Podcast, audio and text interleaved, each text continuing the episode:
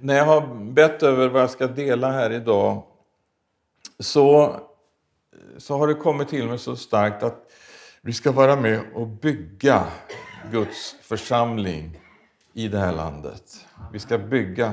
Därför att vi lever i en tid då, då det skakar och det kommer att skaka ännu mer. Allt som kan skakas kommer att skaka. Både liksom där ute men också in i församlingar. Och därför är det så viktigt att vi bygger jordbävningssäkert.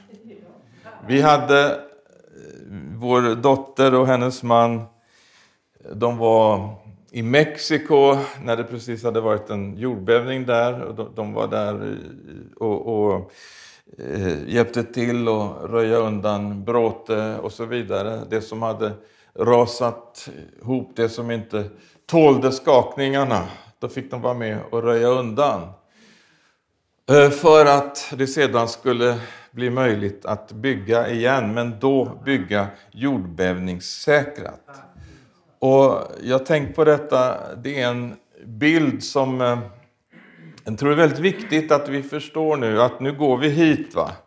Vi tittar inte ut mot andra världsdelar och ser vad har de för koncept och hur gör de och hur, blir, hur gör man här och där och hit och dit. Utan hur gjorde man här? Och hur, hur, hur såg det ut det som eh, Jesu lärjungar byggde? De som hade varit tillsammans med Jesus i, i, i drygt tre år och, och, och, som hade blivit fyllda med den heliga Ande. Hur byggde de? Eller rättare sagt, hur byggde Jesus? För det är han som säger, jag säger han ska bygga min församling. Min församling. Och det är så mycket som liksom har namnet, kanske församling, eller kyrka eller förening eller sekt eller samfund eller vad som helst, men som kanske inte är Guds församling. Och, och, Vi behöver inte peka åt något håll, vi kan liksom ransaka oss själva och se Jesus, hur är det? Bygger vi efter ritningarna eller har vi några egna projekt? Eh, för att eh, Guds församling har blivit kidnappad av människor och mänskliga liksom, eh, idéer många gånger. Men om det ska kunna vara jordbävningssäkert, då måste vi bygga enligt mönsterbilden. Jag kommer att komma in lite på det här kanske i, i, i nästa pass, och just det här eh, fantastiska planen Gud verkligen har med sin församling. För Alltså, det är Guds plan. Församlingen är Guds plan. Eh, en del tänker att ja, Gud han bygger församlingen och så eh, gör han allt. Alltså, jag, det är församlingen som är Guds plan. Han vill bygga sin församling. Och då behövs det verkligen att vi får den liksom uppenbarelse av vad är då hans församling för någonting? För det måste ju vara någonting alldeles oerhört eh, när det är liksom det som han, ja, det är det han bygger och det är det han ställer upp i ändens tid mot allt sammans det som fienden liksom mobiliserar när han ser att hans tid är kort och han liksom samlar alla krafter för att eh, liksom, ja, ni vet, allt som händer i världen och som kommer att hända. Gud säger, jag bygger min församling. Och så är det så fantastiskt att när han bygger sin församling, då, då har han en sån plan. Han ställer upp den i olika positioner. Han ställer upp den inför världen, inför mänskligheten. Eh, han, säger till sin församling att eh, ni är världens ljus. Ni är världens salt. Ni är den där staden på berget som lyser för alla människor. Och så eh, när vi går in i Uppenbarelseboken så ser vi att församlingen, det handlar om de här ljusstakarna, de här ljusbärarna i tiden. Om inte ljuset lyser, ja då blir det ju mörkt. Men församlingen finns där. Och jag har faktiskt läst det som står, de, det här Eh, eskatologiska, alltså om tidens tecken som Paulus talar om i andra Thessalonikerbrevets andra kapitel. Han talar om den laglöse som ska träda fram och avfallet som ska ske. Och alltsammans det där. Och så står det om, om det som håller tillbaka. Eh, så småningom så kommer det att försvinna och då kommer han, när tiden är inne, att träda fram. Men, och jag vet att det finns olika tolkningar av det här. Eh, men eh, nu är det jag som predikar. Eh, eh och, och, och vad jag kan se när jag läser Bibeln, det är det att vad som håller tillbaka, det är alltså den helige Ande som verkar genom församlingen att det håller tillbaka eh, eh, djävulskapet. Alltså, det, det, det, vi, och, och, vi måste förstå att Gud, han har en sån eh, Alltså, han har delegerat en sån auktoritet och en sån myndighet till sin församling. Men fienden han gör ju allt för att vi som Guds folk inte, inte ska förstå det. Utan att vi ska hålla på och pyssla och, och med, med, allt möjligt liksom som ovedkommande och inte göra det vi ska göra. Då, då kan han eh, vila ett tag. Men, men, men, faktum är att när församlingen reser sig i den gudomliga kraft och myndighet som Gud har delegerat, när vi får uppenbarelse av vad Gud har tänkt med sin församling. Det är då det börjar koka, det är då det börjar hända saker. Och, och, och, och jag bara upplever, nu är det församlingens tid. Nu vill Gud bygga sin församling i det här landet. Och, och, och, och, då kan det vara så att det finns mycket där ute som heter både det ena och det andra. Men, men det spelar ingen roll. De, de som så att säga läser Guds ord och får uppenbarelse i ordet av vad Gud vill bygga. Och, och ser verkligen, alltså Paulus, när han talar om det här, han, han hittar ju liksom inte ord, va? han använder ju sådana superlativer och, och liksom, eh, han, han, använder ju språket till sin yttersta gräns verkligen för att liksom beskriva det här som, som Gud har visat honom när han fick uppenbarelse om den med församlingen. Och vi, vi kan gå till Efesierbrevet, det tredje kapitlet. Så står det där. Vi kan läsa ifrån den, eh, vi kan läsa ifrån den åttonde versen. Och eh, då, då, då säger han så här, åttonde versen. Jag, den allra minsta av alla heliga, har fått denna nåd att predika evangeliet om Kristi ofattbara rikedom för hedningarna och att upplysa alla om planen. Alltså planen, inte planerna, utan planen. Det finns en plan. Planen med den hemlighet som från evighet varit dold i Gud, allting skapare. Nu skulle Guds vishet i sin väldiga mångfald göras känd genom församlingen, för härskarna och makterna i den himmelska världen. Detta var det eviga beslut som han förverkligade i Kristus Jesus, vår Herre. Alltså med andra ord, här ser vi någonting då som som är en hemlighet, någonting som Gud liksom har bevarat i sitt hjärta ända från den tiden före det att han skapade himmel och jord. Det är någonting alltså, så, så stort och så dyrbart så han har gömt det. Men så kommer den här tidpunkten när han efter eh, eh, anden har blivit utgjuten på pingstdagen och Gud har rest upp de här apostlarna, så ger han de här förtroendena till dem. Och här är det Paulus som så att säga får dela det här, och om, om den här eh, det här eviga beslutet. Och det måste vi ju förstå, att här finns det någonting mer än det som vi så att säga vanligtvis tänker på när vi säger kyrka eller församling eller så. Eh, liksom de, de, de kan vi säga, referenser till det som vi har och, och, och se Gud vill mycket, mycket mer. Det vill han. Han vill mer än att vi samlas och läser lite ur Bibeln, sjunger några sånger, fikar tillsammans och, och går hem och säger det var ett härligt möte. Eh, han vill någonting mer. Och, och, och, vad är det då han vill? Ja, han vill använda församlingen och vara med och, och, skaka om där vi finns. Att det blir liksom ett, ett, eh, en eh, klimatförändring. Ja, moderna ord. Men Gud, Gud, han vill ha en himmelsk klimatförändring. Och, och, och, och, och det, det, det är det han vill göra. Och för, för, han använder församlingen som instrument för att åstadkomma detta.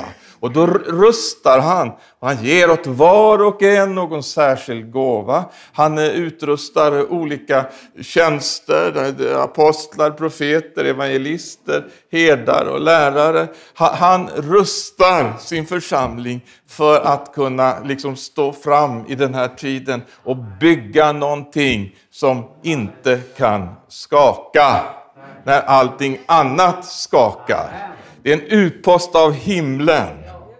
Det är det, är, det, är det som det, det, är byggt med, med liksom sådana här evighetsmaterial.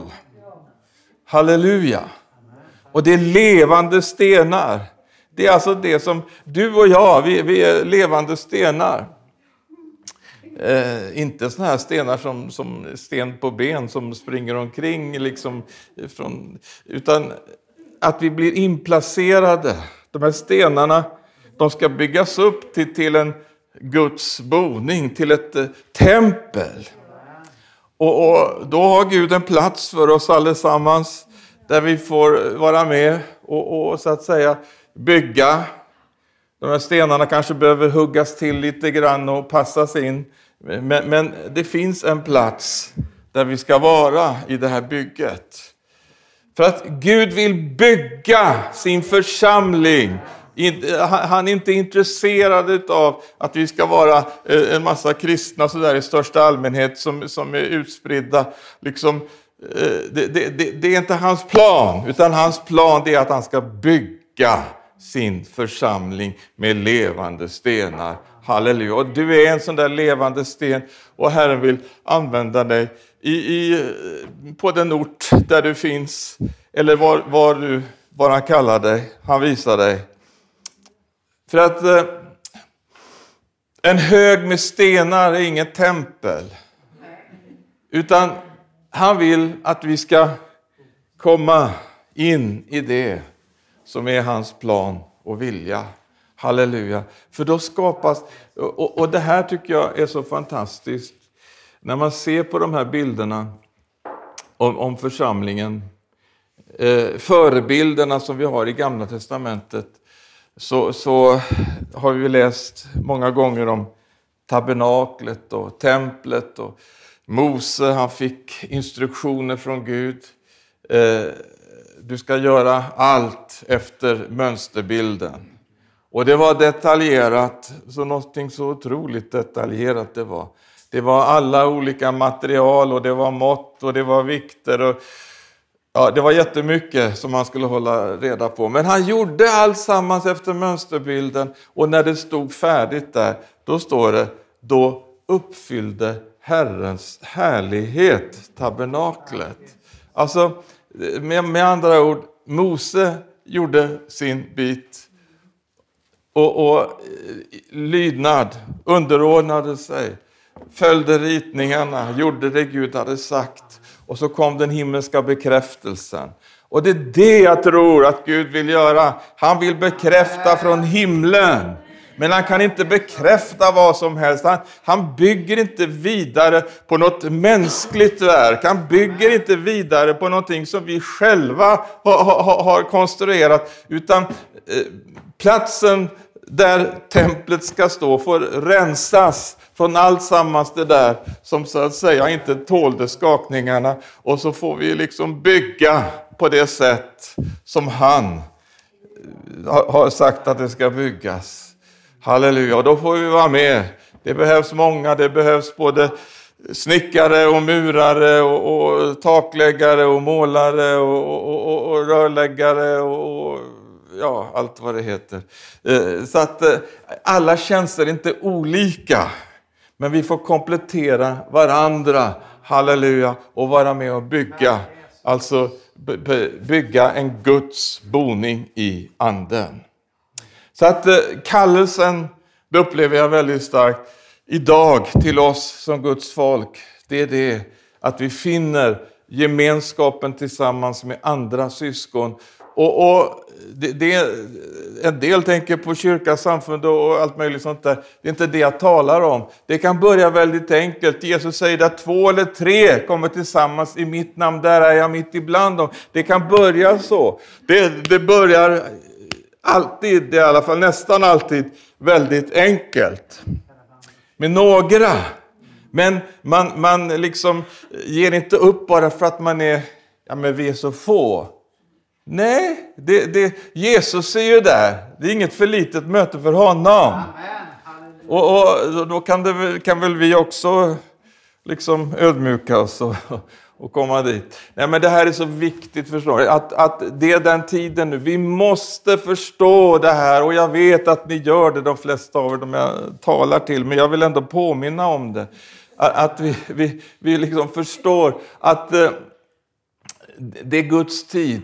Och det är det här som sker. Kanske eh, onsdagskvällar i ett hem e- eller i ett kapell på söndagen eller var som helst. Men, men där Guds folk verkligen tar det här på allvar. Vi är inte så intresserade just nu av evenemang och, och, och, och, och allt sammans det här, utan vi vill höra från himlen. Gud måste få tala. Vi måste höra vad anden säger till församlingen. Det är det vi måste lyssna in. Och, och, för att annars, om vi inte gör det här, så är det katastrof. Då är det katastrof. Då kommer det att skaka, precis som allting annat som kommer att skaka. Men om vi så att säga, går den här vägen, vi vet att det här är hållbart. Det håller. Det håller för alla möjliga typer utav tester och, och prövningar. Och, och, Det är precis det som Herren säger till den här församlingen som heter Philadelphia i Uppenbarelsebokens tredje kapitel. Vi börjar på den sjunde versen, så är det det här brevet till, till Philadelphia. Och där säger Herren så här att eftersom du har tagit vara på mitt ord och inte förnekat mitt namn. Alltså, du kan tänka, pressen var stor. Det fanns mycket som ville liksom eh, fresta till att verkligen eh, inte vara så tydlig i bekännelsen eller att hålla fast vid ordet när kulturen sa så mycket annat och det, det som var eh, någonting helt annat än det vad Bibeln sa. Det var, det, det, det var press, va? Det, det, var, det, var, det, det var påfrestande. Men eftersom du har tagit vara på mitt ord och inte förnekat mitt namn. Därför ska jag rädda dig ur den prövningens stund som ska gå över hela jorden. Och det är precis det som jag tror det handlar om. Det är precis det som det handlar om. Att det är det som är anvisningen till oss. Det kommer att gå prövningar över den här jorden, var så säker. Bibeln säger det. Och, och, och, men då vet vi, halleluja, det finns ett folk. Det finns ett folk som är, står tillsammans med himlen. De bygger Jesu Kristi församling på jorden. De är en utpost av himlen. Och eh, jag ska dela några fler bibelord här med er.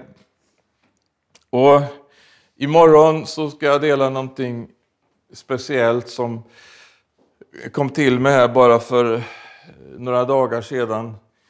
För att jag har verkligen bett om det här. Jag, jag har ju jag har ju predikat om församlingen i, i, i säkert över 50 år. Och, och, jag är uppvuxen med det. Papp, min pappa, det var hans eh, centrala ämne. Det var att predika om församlingen och, och min farfar och, som var med TB Barrat eh, där i Norge och, och, så vidare. Så att just detta med församlingen har ju varit ett stort ämne i vår släkt. Men jag, jag, jag har ändå känt det här, Jesus, ge oss ytterligare uppenbarelse. Vad är det Paulus talar om här när han talar om det här eviga beslutet och, och, och det här som ska uppenbaras genom församlingen. Det måste vara, finnas någonting mer, någonting ytterligare. Och när den heliga Ande får komma och vi får liksom uppenbarelse i ordet och så bara Jesus, halleluja, tack och lov, vad underbart, vad fantastiskt. Man, man vill ju inte göra någonting annat än, än, att bara liksom komma in i det här och tala om det här, därför att det är ju så fantastiskt det som Gud har tänkt med sin församling. Och då förstår man ju varför det är en sån kamp för församlingen, varför det är så mycket liksom som, som, som vill komma och, och, och redan när man läser liksom Paulus, vad han skriver och, och, och även de andra apostlarna och Jesus, när han talar i de sändebreven så ser man ju att det var ju liksom ständigt saker och ting som ville liksom komma in, infiltrera och, och komma på olika sätt. Men, men, eh, det verkar som en del tror, ja men eh, problem det fanns det på den tiden men det finns inte idag. Och så är man liksom helt eh, bara blind och bara släpper in vad som helst. Va? Men det är tid nu att eh, Herren får rusta oss med sina gåvor och, och detta som ju heter då andebedömningens gåva, att vi får avslöja fienden när han kommer. Att Herren får resa upp profeterna som kan tala klartext och, och, och tala ut, eh, som det står att eh, profeterna skulle göra. Den skulle hjälpa folket att kunna skilja det som var heligt ifrån det som var oheligt. Och, och det behöver vi idag. För det är en sån blandning som man vet inte riktigt eh, vad som, som är vad som är höger och vänster. Man vet inte. Men Herren vill. Han blåser i basunen. Han, han eh, reser upp sina tjänare i den här tiden som får vara med och tala tydligt. Så att alla kan förstå vad det är som himlen vill säga till oss nu. Och eh, jag, jag, jag, jag tror att... Eh, jag upplevt för min egen del att eh, helt plötsligt när man förstår vad som är Guds plan, då ser man att ja, men, ah, många saker som vi tänker ja, men det här är viktigt, liksom. vi måste ha verksamhet si och verksamhet så. Vi måste, eh, liksom, helt plötsligt så ser man att fokus förflyttas. Det är inte verksamhet i första hand, utan det är att vi kommer liksom till det här som de första kristna liksom samlades vid. De höll fast vid apostlarnas undervisning, brödragemenskapen, brödsbrytelsen och bönerna. Det var det de höll fast vid. Och det var det som var centrum i, i hela liksom, det som, som eh, skedde i den första församlingen.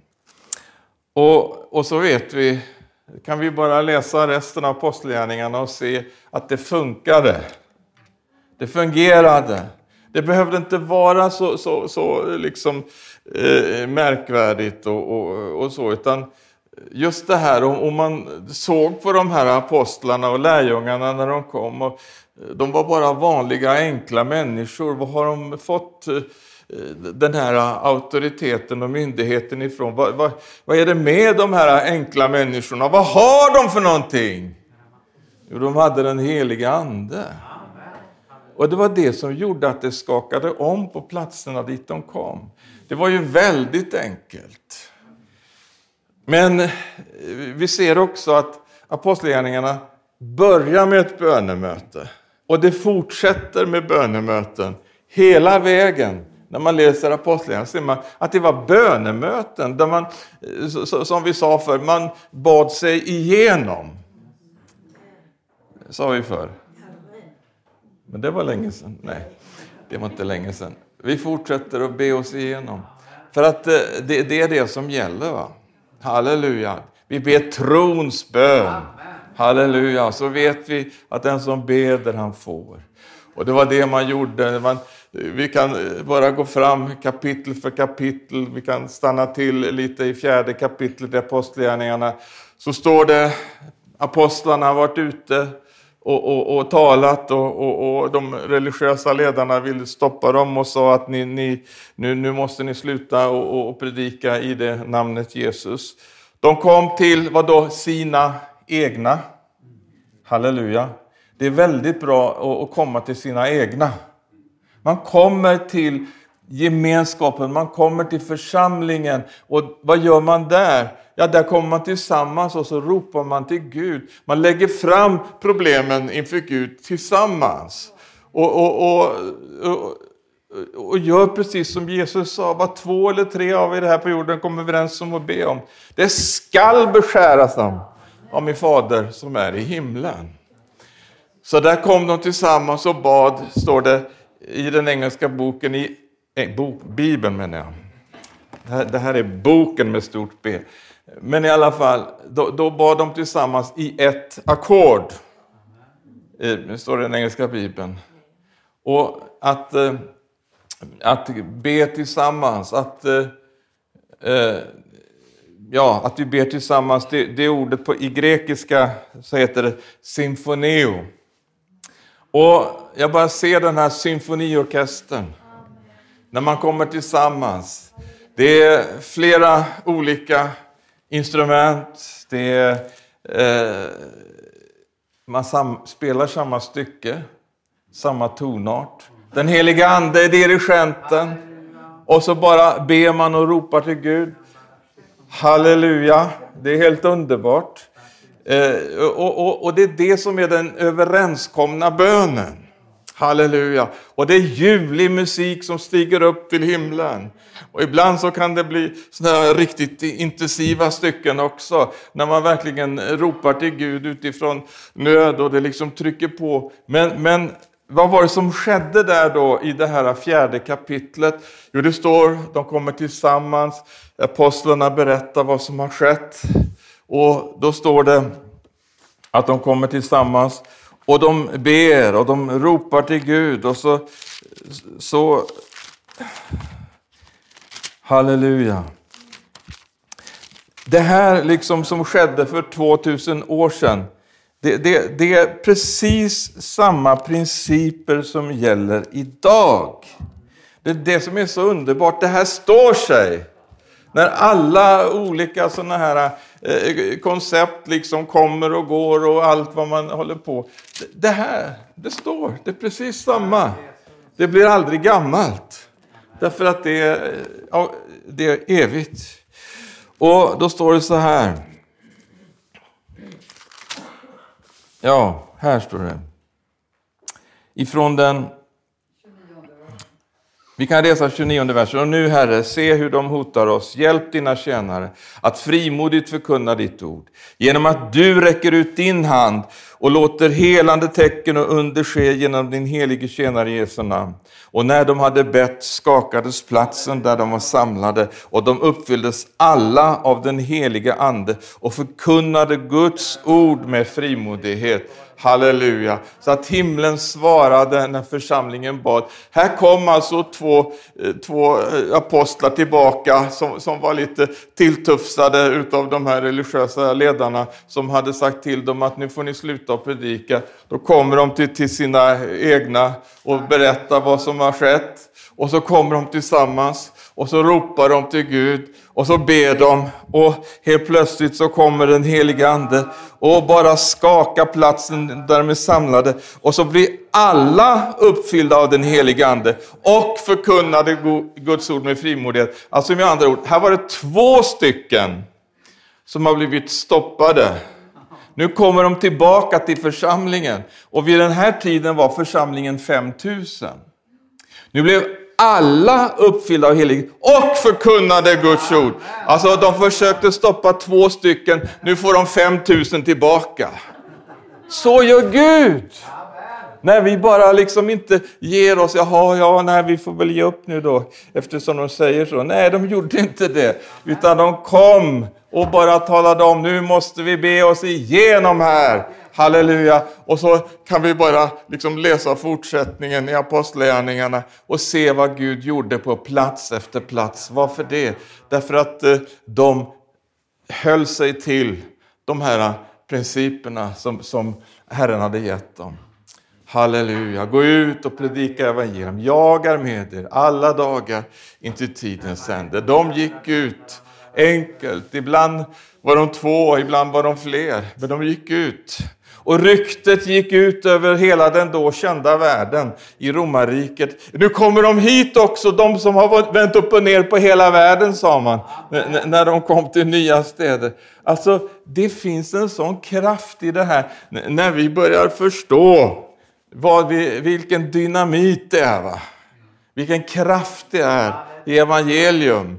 När vi i tro börjar ta ut av det, det som, eh, som talas om uppståndelsekraften, då vet vi att vi kan vara med och skaka om på de platserna där vi är. Och det är inte säkert att vi ser sådana enorma manifestationer på en gång.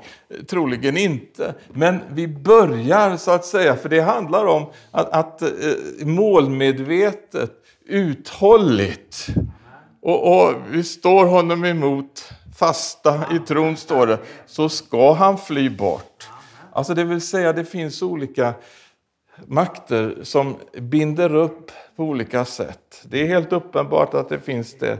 Men att eh, vi har fått vapen som är så mäktiga att de kan bryta ner fästen och tankebyggnader som reser sig upp mot kunskapen om Gud.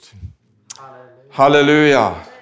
Så att eh, Gud han vill använda oss. Och det, det, tänk inte så här, ja men vad kan jag? Nej, vi kan ingenting, det är sant. Vi kan ingenting. Och, och, ju mer vi inser det, desto bättre är det, för då ser vi att vi är så beroende utav han som förmår. Utan mig förmår ni ingenting, säger Jesus. Men i honom förmår vi allt, står också. Halleluja. Så att det är det det handlar om. Inte vem jag är, utan vem han är. Och att vi överlåter oss åt honom. Han vill använda oss allesammans. Så tänk inte på det att Ja, Gud han kommer att sända en väckelse där framme och han kommer att använda de där stora eh, ja, världsevangelisterna och allt vad det är för någonting. Och så håller vi liksom hela tiden på distans. Det ska ske där borta någonstans. Och det där avståndet är ungefär lika långt hela tiden. Hur, hur, hur många år som än går så är det liksom ungefär eh, den där biten bort. Men Gud vill här och nu så vill han använda dig. Han vill placera in dig och, och, han vill göra någonting nytt genom dig. Där du finns, i ditt sammanhang. Halleluja. Gud han är undrens Gud. Han kan göra långt mer än vad vi kan be eller tänka. Så att det är bara frågan om att vi vänder liksom vår förväntan åt rätt håll. Vi tittar inte in i oss själva, för då kan vi bli deprimerade. Men när vi ser vad han förmår och när vi läser om honom och låter den helige Ande Eh, låter göra det levande för oss, då ser vi, ja men tack Jesus, säger vi. Och, och så liksom växer tron i våra hjärtan. Halleluja. Jag tror på seger. Jag tror att Gud håller på att resa upp ett folk i det här landet. Jag, jag inte bara tror, jag ser det. Jag ser det. På, på plats efter plats så gör Gud någonting nytt. Och han vill eh, tala till oss allesammans. Så Gud välsigne dig att, att verkligen tjäna på det sätt som han har kallat just dig. Alla tjänster är inte lika, de kan se väldigt olika ut. Men, men eh, halleluja, han har skapat oss som original, inte som kopior. Och han vill bara låta de här gåvorna komplettera varandra. Och, och, det stod ju här när vi läste att han vill ställa fram församlingen inför förstarna och väldigheterna för att visa Guds mångfaldiga visdom. Och den här mångfaldiga visdomen, den har inte en. Men mångfalden visar sig genom de många olika lemmarna, de olika tjänsterna, de olika gåvorna, de olika som, som, som tjänar på olika sätt, men som ger den här helheten, fullheten, fullheten hos Gud. Halleluja. Alltså jag tycker det är så underbart när jag läser om tabernaklet och, och, och templet som är förebilder på församlingen. Så står det så här att eh, när det var färdigt så står det så kom Guds härlighet och uppfyllde templet, uppfyllde tabernaklet. Och jag tänkte på det uppfyllde, jag tänkte liksom det fyllde upp. va det blev så fullt som det kan bli så att det bara rann över. Liksom. Alltså, med andra ord, det fanns inte plats för någon annan härlighet lite grann på kanten där och, och någon annan ära. Utan det uppfyllde ända ut så långt det går och så högt det går så var det Herrens härlighet som fyllde. Och det var till och med eh, så mycket av den eh, Herrens härlighet att Mose kunde inte gå in i tabernaklet. Och jag tror att Herren vill komma med sin härlighet på det här sättet också i församlingen. Det står samma sak om, om, om templet också. När Salomo var färdig så står det att Herrens härlighet uppfyllde templet.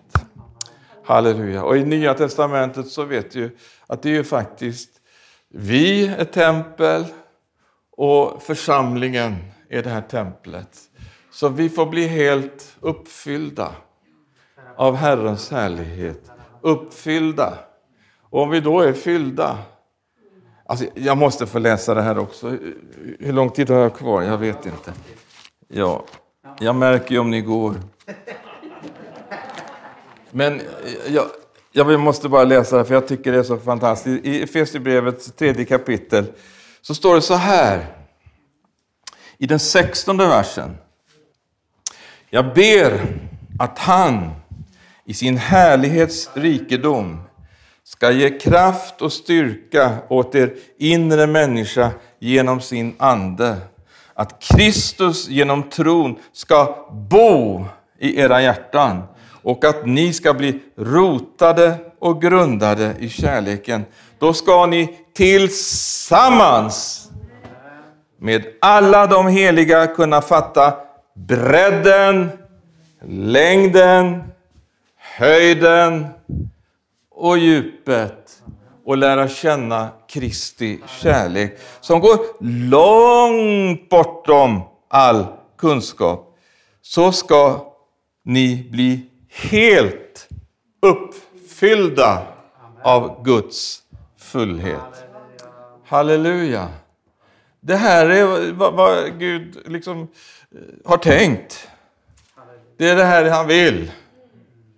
Och, och det är just detta att eh, vi, vi kanske har varit eh, upptagna med mycket annat och sagt att eh, Gud, jag måste se det här tv-programmet nu, nu får du vänta lite. Eller jag, eh, jag har så mycket att göra nu och annat. Och, och idag måste jag städa, eller ja, det, det, är klart man ska städa.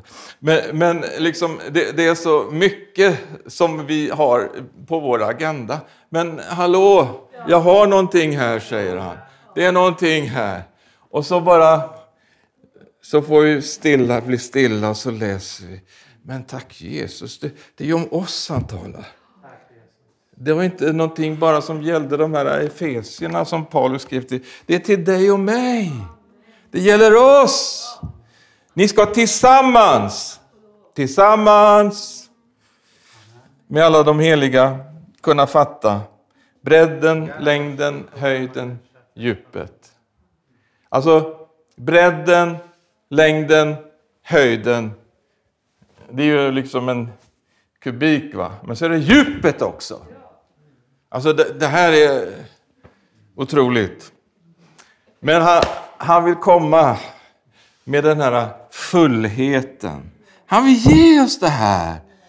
Han som kan göra långt mycket mer än allt vi ber om eller tänker oss genom den kraft som verkar där, där, nej, som verkar i oss.